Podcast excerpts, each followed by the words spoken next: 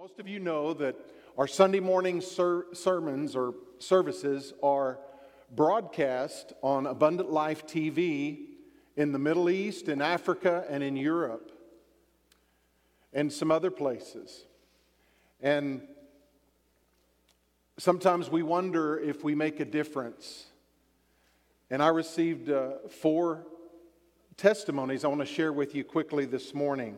The first one is from Pakistan. Dear Pastor Milton, my name is Nasim. I am watching regularly Abundant Life TV. We watch your program every Monday. We all family sit together and watch your program. Your teaching, great impact to our family. Now we do daily prayer together and read the Bible also. Thank you, Nasim from Pakistan. The uh, the second one, Past, whoop, Pastor Milton, my son Sam love your teaching. He's very happy to listen your sermons. He made notes of your each week sermon. Then he share with his prayer group. He is growing in faith because of your program. Raiz from Dubai, United Arab Emirates.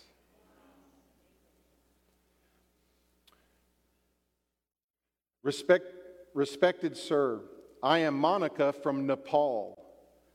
I am prayer warrior and I write down entire your message, your sermon.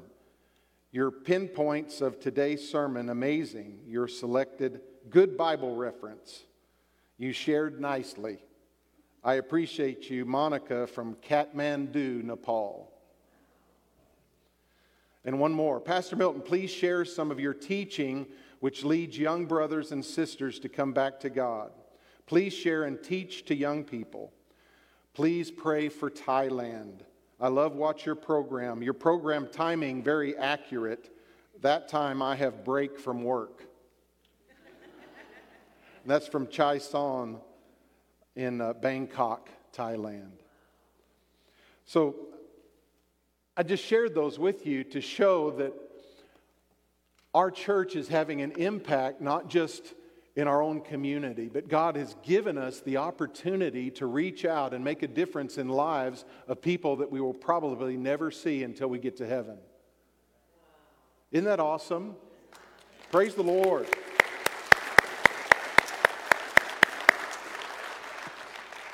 Turning your Bibles to Acts chapter 2, if you will, and also Luke chapter 9.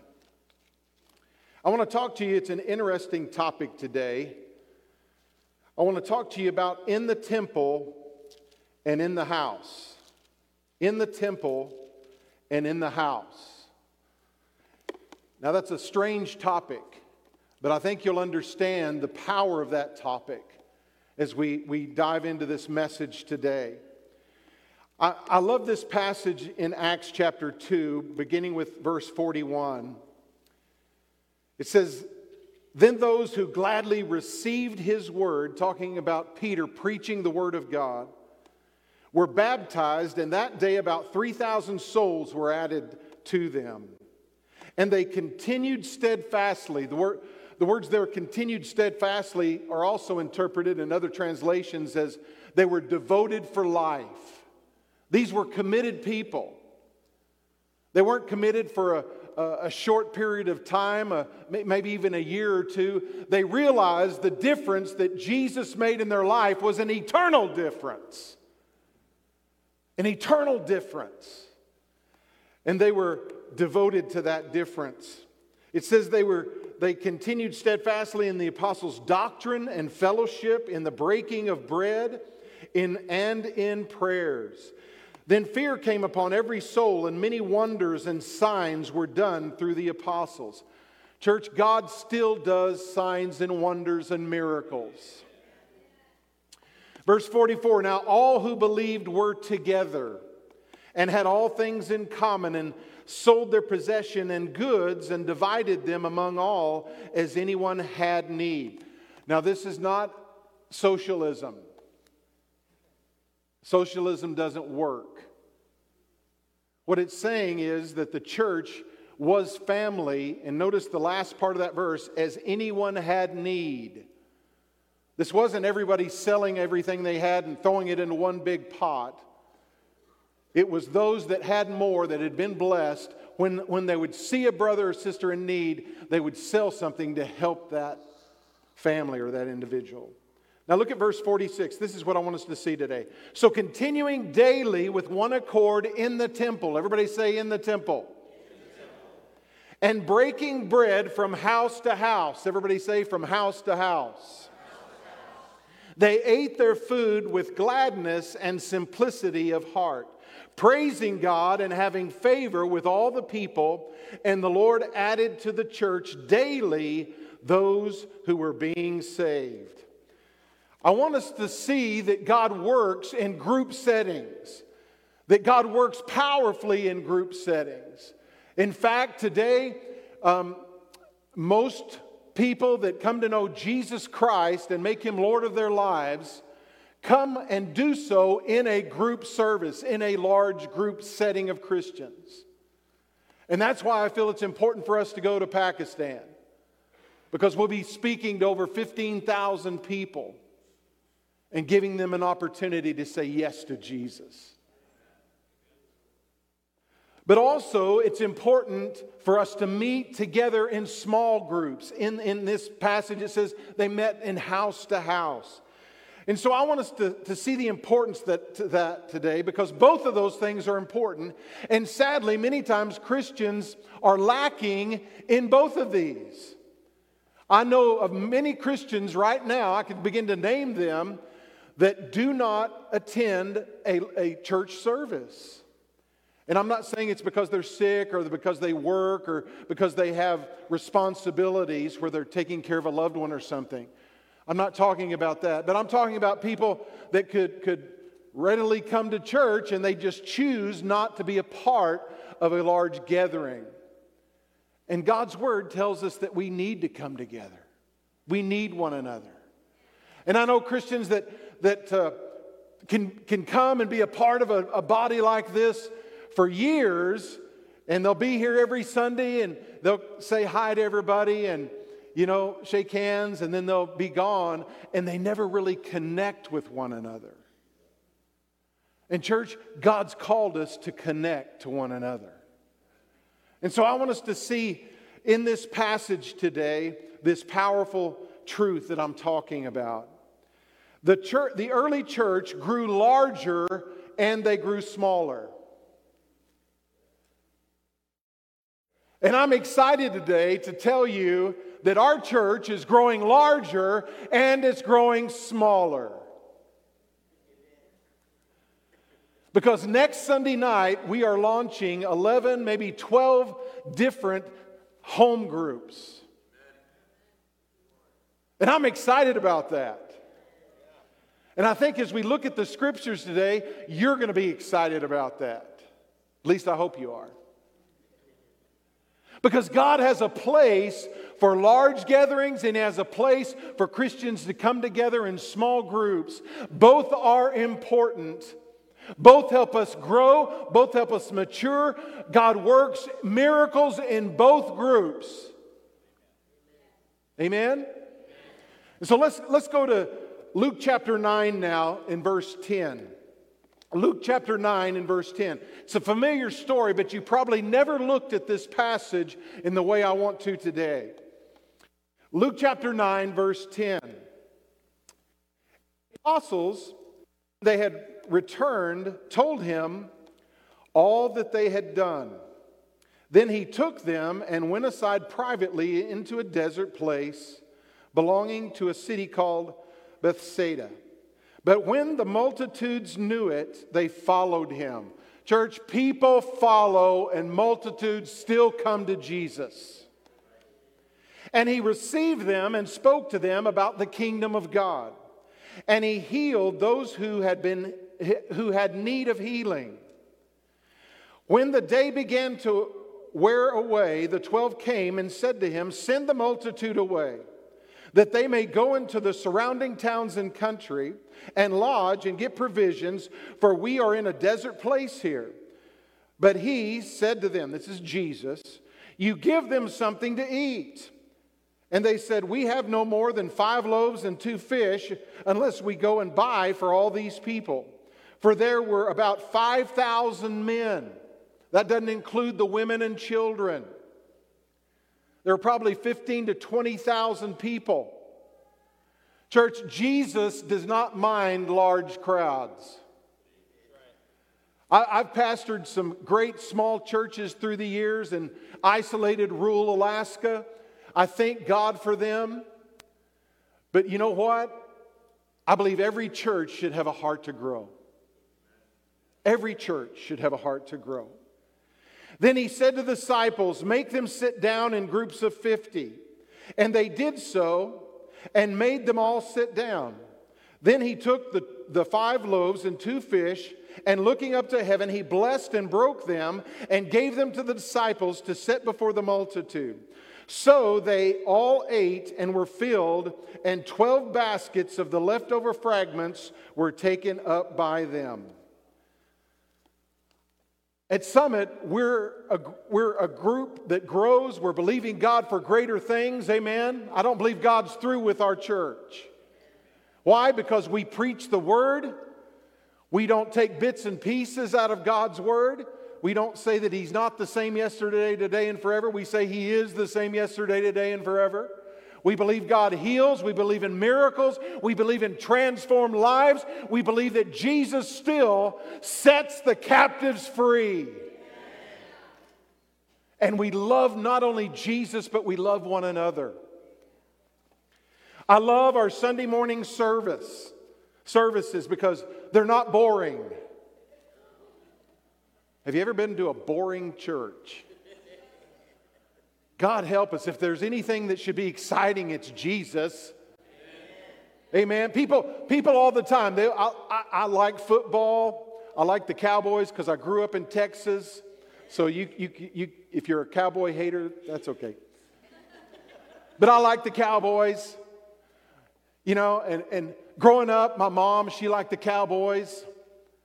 And I can remember sitting in front of the TV with her on the couch, and the Cowboys win or the Cowboys make a great play, and, and my, my little mom, you know, she jumps up off the couch and does her happy dance and gets all excited. Church, we need to be excited about Jesus. Church needs to be exciting because it's the greatest institution in, that, besides the family that comes together and we acknowledge Jesus, we welcome Him, we worship Him. His presence and power and glory are in the house. One of the scriptures I want to share is in Hebrews chapter 10. Because sometimes Christians don't think they need to come to church. They don't think they need any other Christians in their lives. They don't meet in small groups. They don't meet in large groups. They just kind of believe Jesus on their own.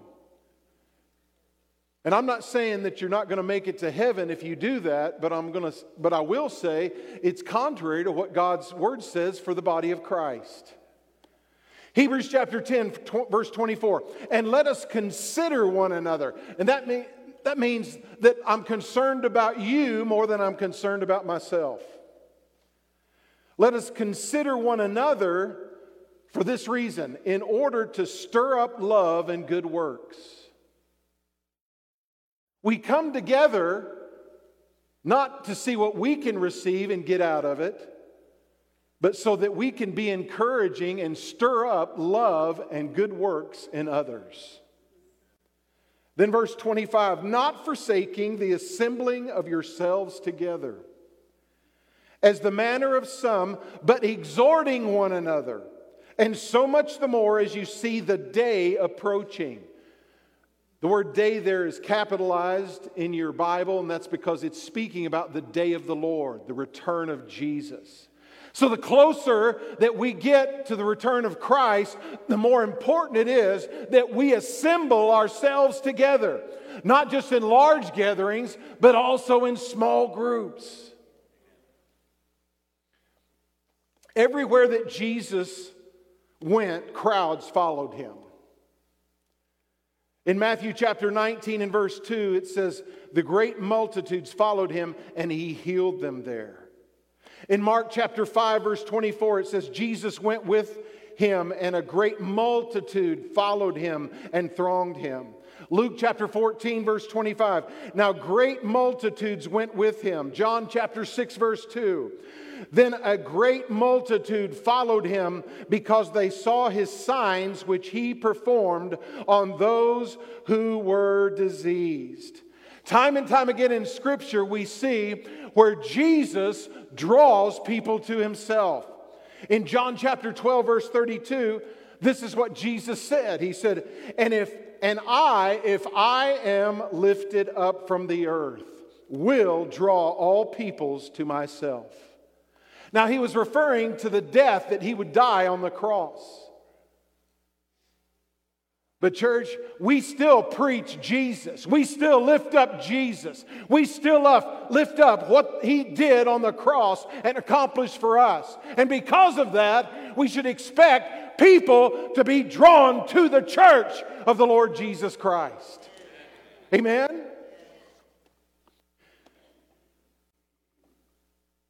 It's interesting to note that the greatest altar call that we have in Scripture was from a preacher that had denied Christ three times. We're talking about Peter. And this is the greatest altar call that's recorded where he preaches 3,000 souls are saved. In Acts chapter 2, verse 41, we just read it. Then those who gladly received his word were baptized, and that day about 3,000 souls were added to them. How many believe that Jesus can do that today? I believe it, and I'm praying he does. Why? Because there's many more than 3,000 souls in our valley that need Jesus. And whatever city or community you live in today, guess what? There are thousands of people that need Jesus. They are. In this passage, I want us to notice two things that happen in large gatherings. The first thing in Luke chapter 9, verse 11. But when the multitudes knew it, they followed him. And he received them and spoke to them about the kingdom of God and healed those who had need of healing. So, first of all, in large gatherings, what? Jesus was teaching, he was preaching, he was instructing the people in how to live for God. We still do that today. Over 2,000 years later, we're still preaching and teaching the Word of God. Amen? And it transforms hearts and lives. Jesus was teaching about the kingdom of God. And the kingdom of God, church, has to do with the rule of God. The rule of God, because a king rules his kingdom. And, it's not just the church, it's not just heaven, it's anywhere that the rule of God comes, is welcomed. And, church, we welcome his rule here. We welcome the kingdom of God. And when we welcome the kingdom of God, we're welcoming Him to come and rule where other things are trying to rule our lives. It can be sickness, disease, it can be alcohol, drugs, immorality, lust, pornography, all these things. But we can welcome the rule of God, His rule, to come and to overrule the circumstances in our life, and He will come and rule in your heart and life.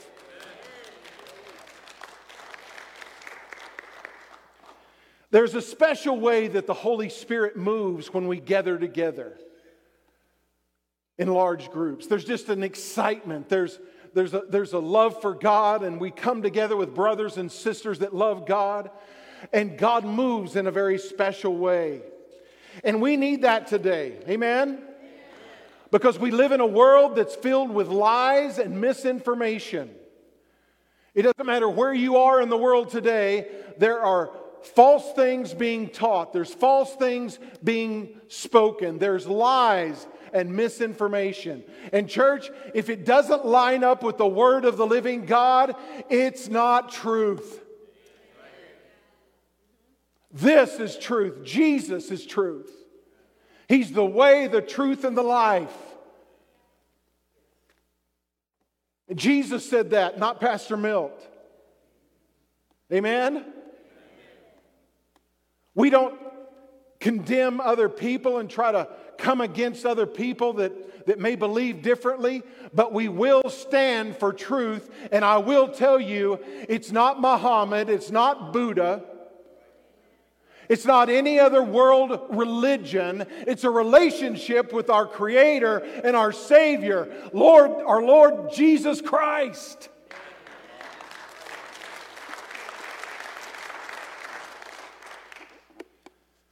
Now let's look at verse 11 in Luke chapter 9.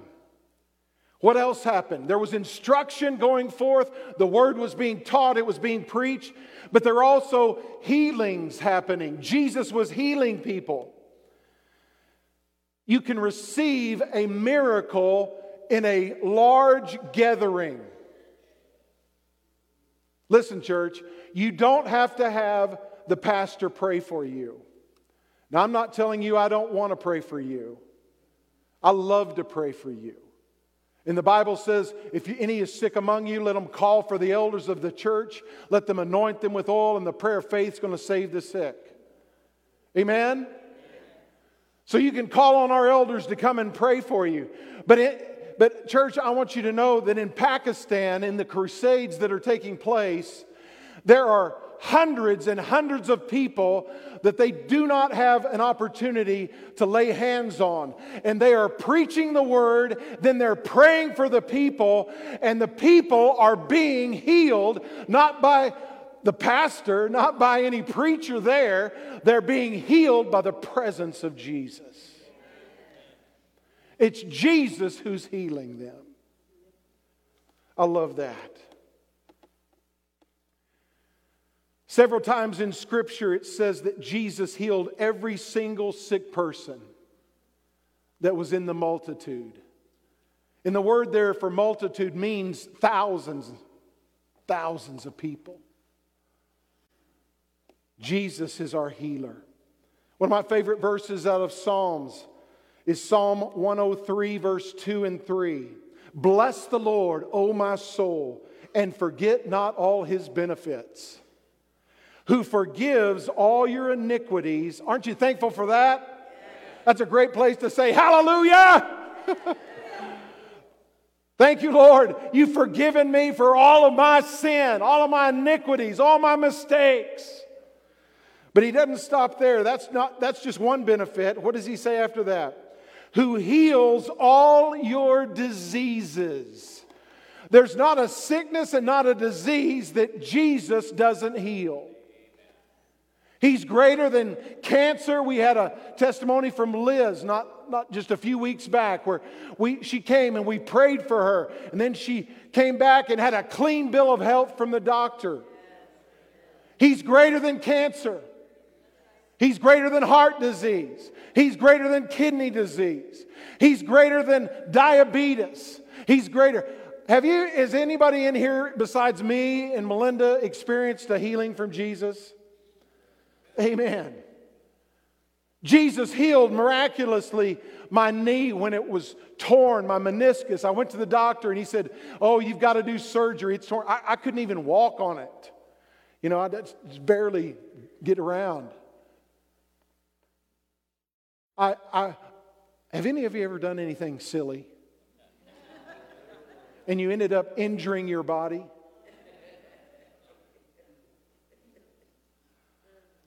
Believe it or not, your pastor did something silly years ago. I was in a, jin, a, a ninjutsu class.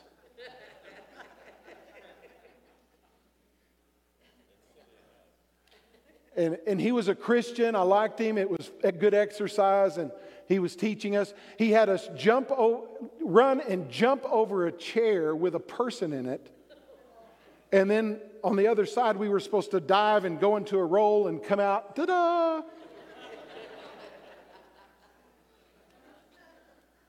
so I get, yeah, I can do that. And I took off running and I dove over him just great.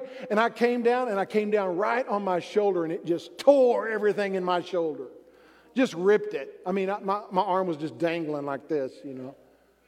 I've never had such excruciating pain. And guess what? We didn't have any health insurance.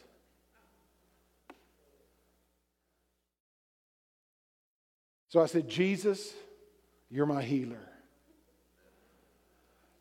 And I kept praying and I kept praying. And it's one of those things the doctors say it's not going to heal itself. You know, the, these tears are, are too bad. You've got to have surgery. Well, I never had surgery, and Jesus totally restored my shoulder.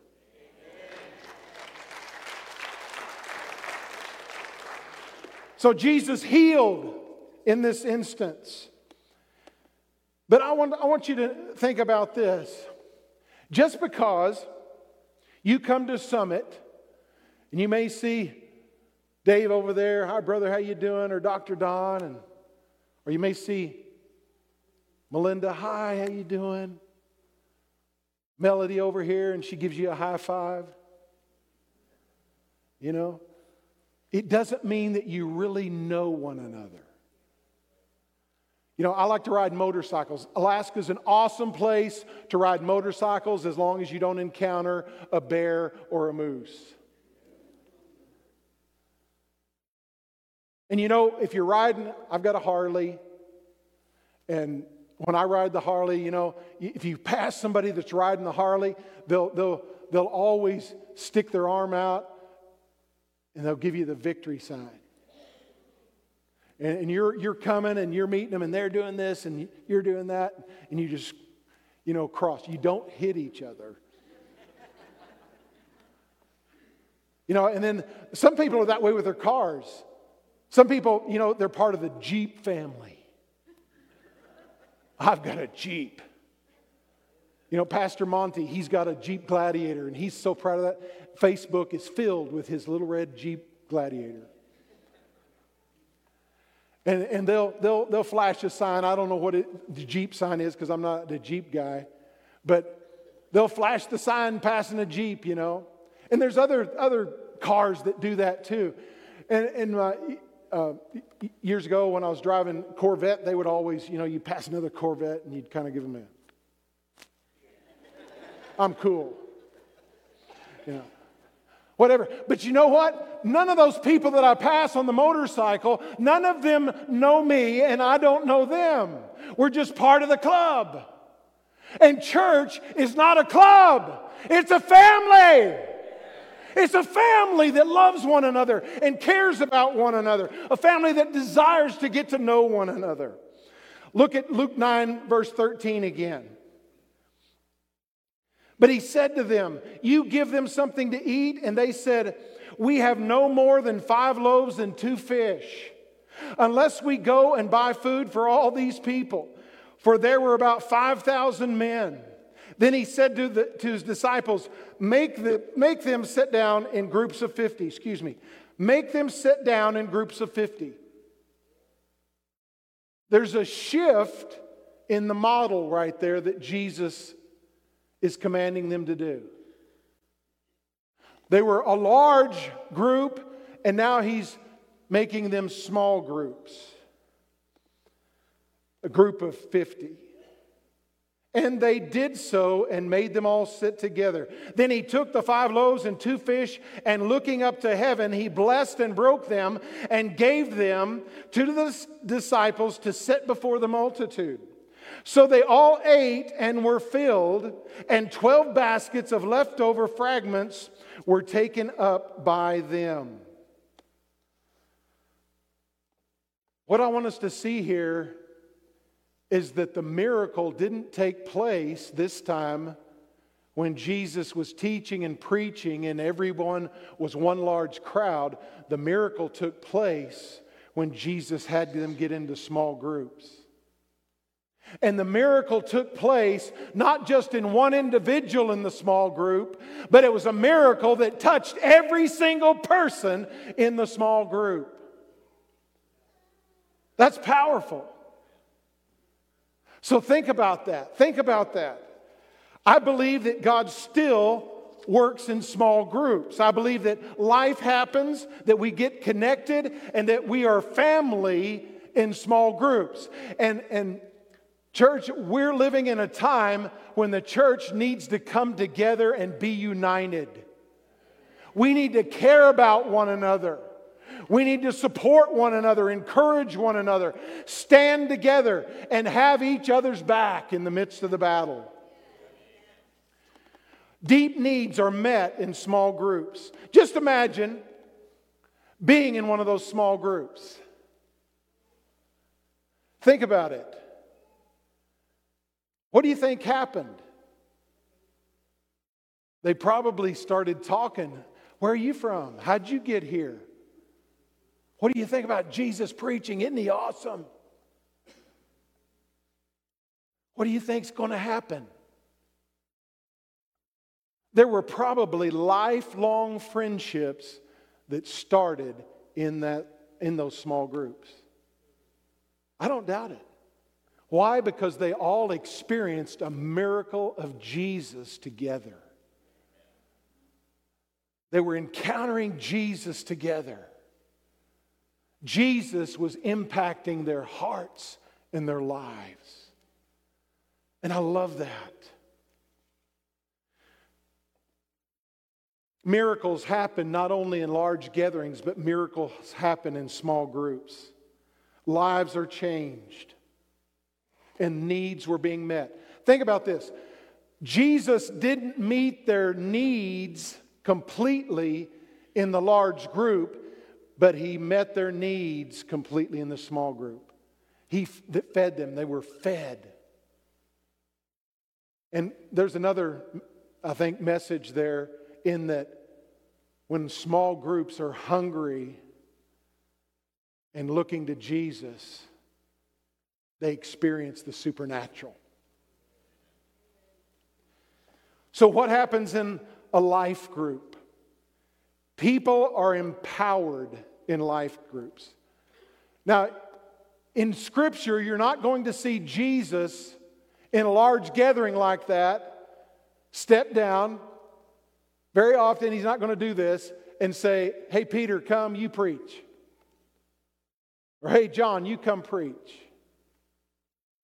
But in the small group, Jesus empowered the disciples, and the disciples were ministering in the divine power of God. Imagine the, the loaf of bread in the small group, and, and he breaks it off and hands it and he breaks it off and hands it. And somebody else, somebody says, Look at that. It's growing back. Every time he breaks it off and hands it to somebody, it's growing back. And it, it, one of the disciples was there, and the disciples were ministering in the small groups. I want to be a church that does as much, you know, this is difficult for me to say. As much as I love to preach, as lo- much as I love to teach, church, I don't want to do it all. I want to empower our body of believers where we're all ministering in small groups. Do you like that?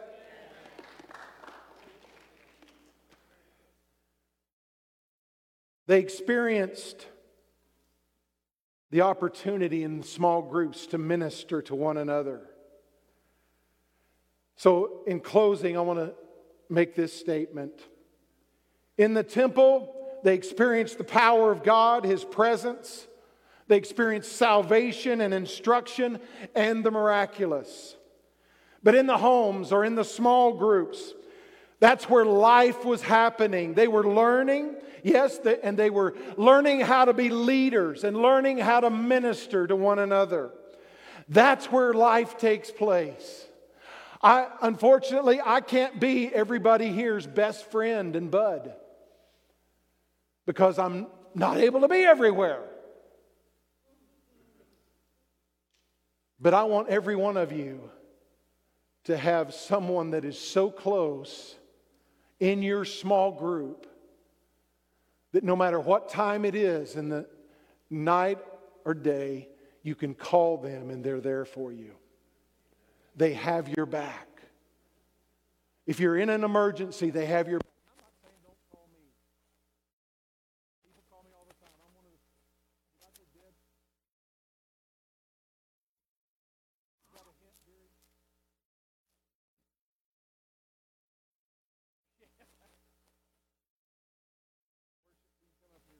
me off. But life happens in small groups.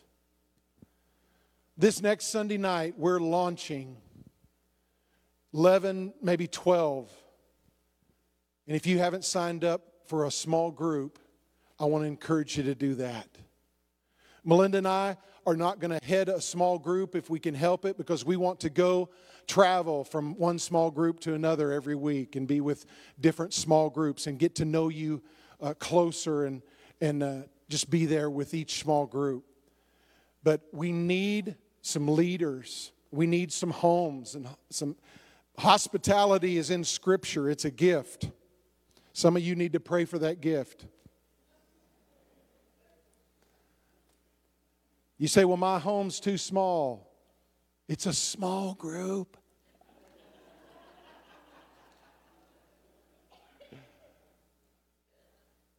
So I want you to pray about being in a small group first, but pray about possibly opening up your home because we're out of homes.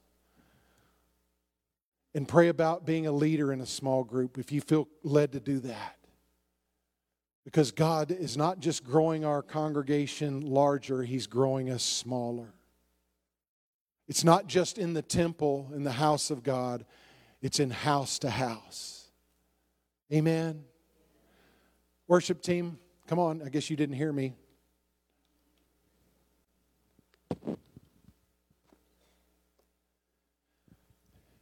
And I'm going to ask our prayer team to make their way to the front and around the back.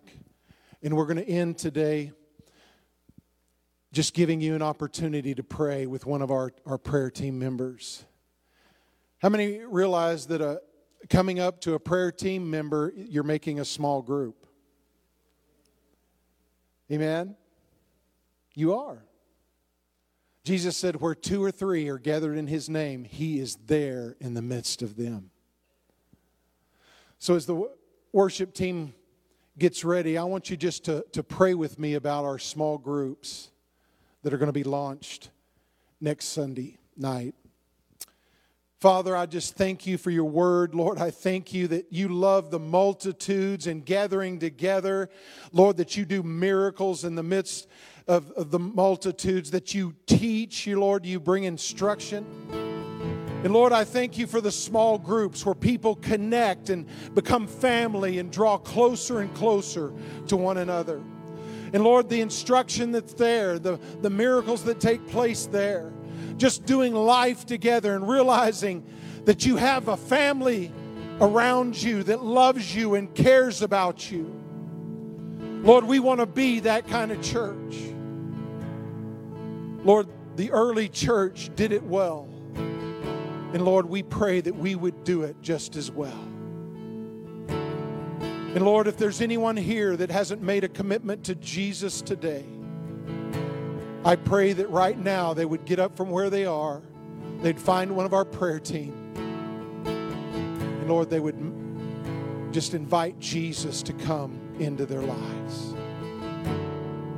Lord, if there's anyone that needs a healing today, Lord, that you would just bring your mighty healing touch to them. Lord, if there's those that need restoration in their families, are those that need to be set free from something that has them in bondage, Lord, whatever it is, Lord, we pray today, Lord, that you just meet us in this house before we leave. And we ask it in Jesus' mighty name. Amen. Would you stand with me? Thank you for joining us today. We look forward to connecting with you next time. And don't forget, you can support us by giving through the Church Center app or by going online at summitwc.com/give.